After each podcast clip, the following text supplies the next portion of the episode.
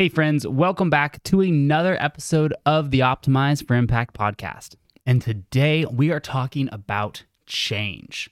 Specifically, I want to talk about what happens when you can't change. You just can't quite find the motivation, the inspiration, the kick in the pants, a good old fashioned kick in the pants to start doing the things that you know you want to do and need to do in order to get the outcome that you want. Why do we often get stuck behind knowing what we should do, but just not able to do it? It's the knowing doing gap. And today on the show, I want to propose a interesting approach to understanding what is actually preventing you from taking that first step, no matter what goal it is, whether it's a health goal, whether it's a habit you want to create, whether it is a change that you've been just sitting in the back of your brain for quite a while. Today, we are going to talk about why can't we just take action? And this matters because the longer you and I procrastinate, and the longer we stay stuck behind this knowing doing gap, the longer that we remain stuck in a body, a level of health, circumstances, a situation, whatever it is, we remain stuck there in a place that we don't enjoy, in a place that we know we don't want to be. And time marches on. And not to be super morbid, but time is the most valuable resource that you and I have on this planet, in this life. We can't get it back. And the longer that we spend stuck in a place that we realize we don't want to be, we realize that there is a 2.0 version of us out there and we want to get to that 2.0 version of us and we're stuck at that 1.0. The longer we stay stuck there, the longer we just spend our precious time in a place that is not fulfilling and is not enjoyable to us. So, we're going to talk about figuring out how to take that first step. Now, when it comes to not taking action, many of us, most people, are quick to assume that the issue, the problem, is that they just don't have enough willpower, enough motivation, enough discipline. But I'm going to make the case on this show today that there may be deeper, what I call push and pull forces of change that are actually causing this friction. It's not motivation, willpower, or discipline, but there are these forces that are both simultaneously pushing you toward this 2.0 version of you, as well as pulling you back to stay as the 1.0 version of you. And these are oftentimes subconscious. They may be conscious, you may be aware of them, but many times they are something that you actually aren't aware until you identify them. So, in order to identify these push pull forces, so that we can clearly see what it is that's actually keeping us stuck, stuck in the place we don't want to be, preventing us from taking that first step and launching ourselves off on the epic journey to go to that 2.0 place, to become the person we want to be, to get the results we want to get, and to have a life that is enjoyable, meaningful, and powerful for us, then we need to figure out what are these forces? What is keeping us from taking that first step? And here is the process that I have for you today. It's called the four crazy questions. The four crazy questions. And here they are. I've broken them into push and pull questions. The pull questions What is good about not changing? Second question What might be bad about changing? Now, the push questions What might be good about changing? And finally, what might be bad about not changing?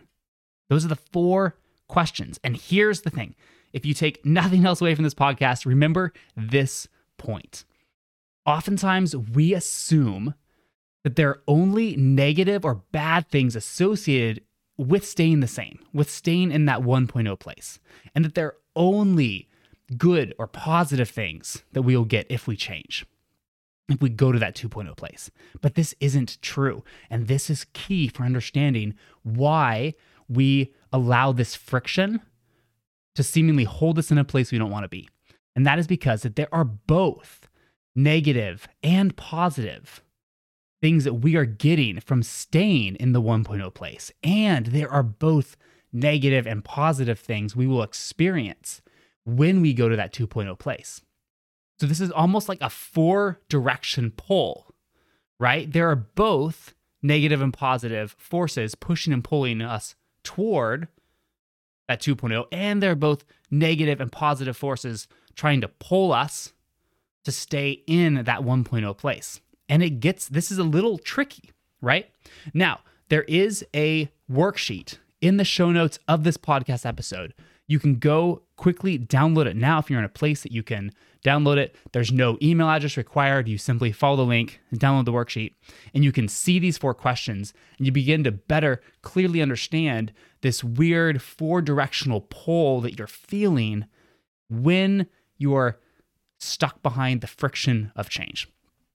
Okay, so let's go through these four questions and let's talk about, with an example, how these four push pull forces may prevent me, the example, I'm going to use me today, from making a change. Now, here it is. A couple months ago, I read a book on breath work. It's Breath by James Nestor. And one of the nuggets in that book was learning to breathe more through your nose versus through your mouth. Now, ever since I was a wee lad, doctors told me, Joe, you have really weird sinuses, which, if you pause to think about that, that is a very interesting sentence that has been uttered to me once or twice. Um, and being told that your sinuses are weird or odd just is never one of those things you wake up in the morning and be like, you know what? I bet today someone's going to tell me that my sinuses are weird, right? It always is kind of a little bit out of out of the left field. You're like, oh, um, I don't know what to do with that, right? Okay, so anyways, back to the back to the point. I, for many years now, have known that there are benefits to learning to breathe more through my nose than through my mouth. And specifically, the one change I was trying to make was training myself to breathe more through my nose during exercise. And that's very hard. I found it much easier to make the change while I was sleeping, while I was sitting. But exercise, when I felt the demand for more air, because I was used to just gasping through my mouth and breathing through your nose, feels like a restriction. And may, maybe there is, honestly, like if you, I'm no um, breath scientist, but like like maybe the volume is actually less. Anyways, but the research what it shows is that breathing through your nose generally actually oxygenates your blood better. Even though you may be huffing more air through your mouth, that breathing through your nose seems to actually promote better oxygen absorption. And so at the end of the day, even though you may be breathing in less air, your muscles are actually getting more oxygen through your nose. It's almost this paradox of breath, if you will. But that is neither here nor there for this example. Now, I knew I wanted to retrain my body to breathe more through my nose during exercise, but I just wasn't doing it.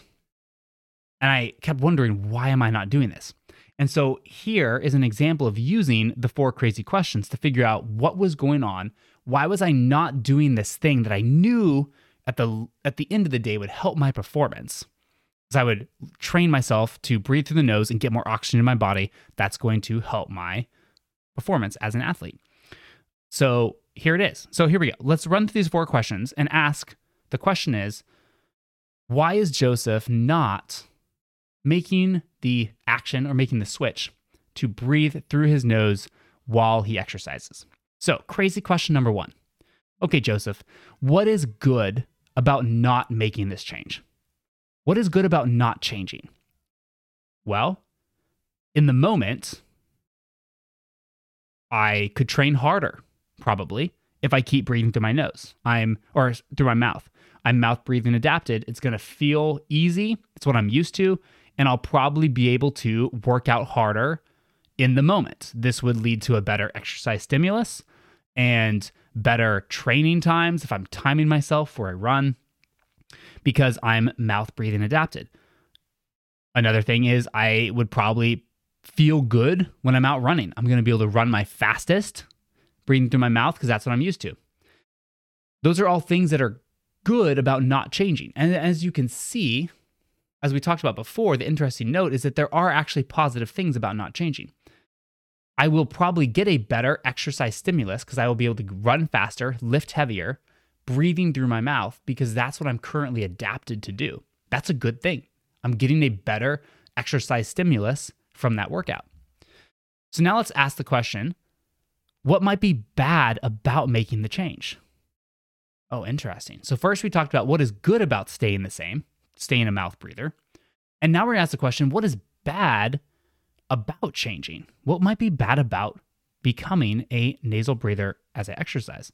Well, let's let's think about this. Um, if it means that I am going to have to slow down running and maybe slow down lifting while I retrain my body to be okay with less volume of air, then maybe that's going to delay my strength gains because I'm going to have to work out at lower intensities while I make that switch. And so maybe I will be behind on my strength program. Um, it's probably not going to be as fun to work out. I'm not going to enjoy it as much during that period because I'm not, it's not going to feel normal. Um, another one, actually, this was a big one.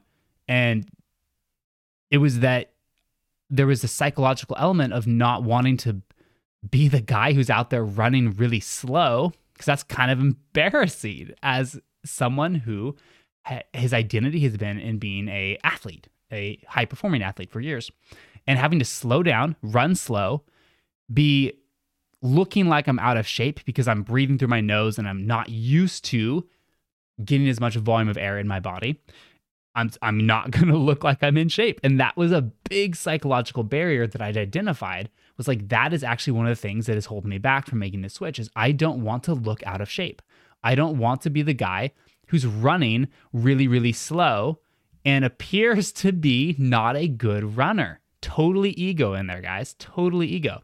But that is honestly something that was going to be bad about changing. It was going to take a big ding on the ego while I learned that switch. Okay, so those are the first two questions. Those are the pull pressures, reasons why I would want to stay at the 1.0 place, reasons why I would want to stay a mouth breather. There are good things we identified about not making the change. And there were bad things about making this change, becoming a nasal breather. Now I'm going to look at the push factors. What is what is pushing me, both good and bad, toward becoming that 2.0 version of me, making the change that I want to change. The first question on this side of the equation is what might be good about changing? Well, let's see here. If nasal breathing increases oxygenation to my muscles, then I'd become a more efficient athlete. I'm going to be be able to exercise at a lower heart rate. This will allow me to go farther and go harder for longer. That's awesome. That's key as for a performance output. This will uh, be able to improve my performance in all domains strength, anaerobic, um, like CrossFit. I'll be able to lift more weight. I'll be able to run farther, longer, faster. Again, I will be a better performing, higher performing athlete. So the fourth question is what might be bad about not changing? So if I don't change, if I stay here in the in the 1.0 place, what might be bad about that? And I identified, well, I'll ultimately be stuck at a lower plateau of performance. I won't be able to maximize my oxygenation capacity if I keep just being a mouth breather. This will ultimately inhibit my peak performance. This will inhibit my endurance output, something that is crucial for some of the things that I love most in life climbing mountains, running mountains, exploring out in nature. If I am doing something that inhibits my performance my ability to get out there and move and run, then that's going to be a big bummer. It's going to limit me from having some of those incredible experiences that I love out in the mountains, out exploring. And ultimately, if I don't make this change and stay the same, it's going to limit what I could accomplish in all domains of athleticism or movement. And so once I worked through those four questions, all of a sudden now I have this very robust picture of these four different push pull pressures that are keeping me from making a change. And do you see how powerful this can be to fully actually pull back the curtain on the pros and cons of why this decision is hard, why I'm feeling friction.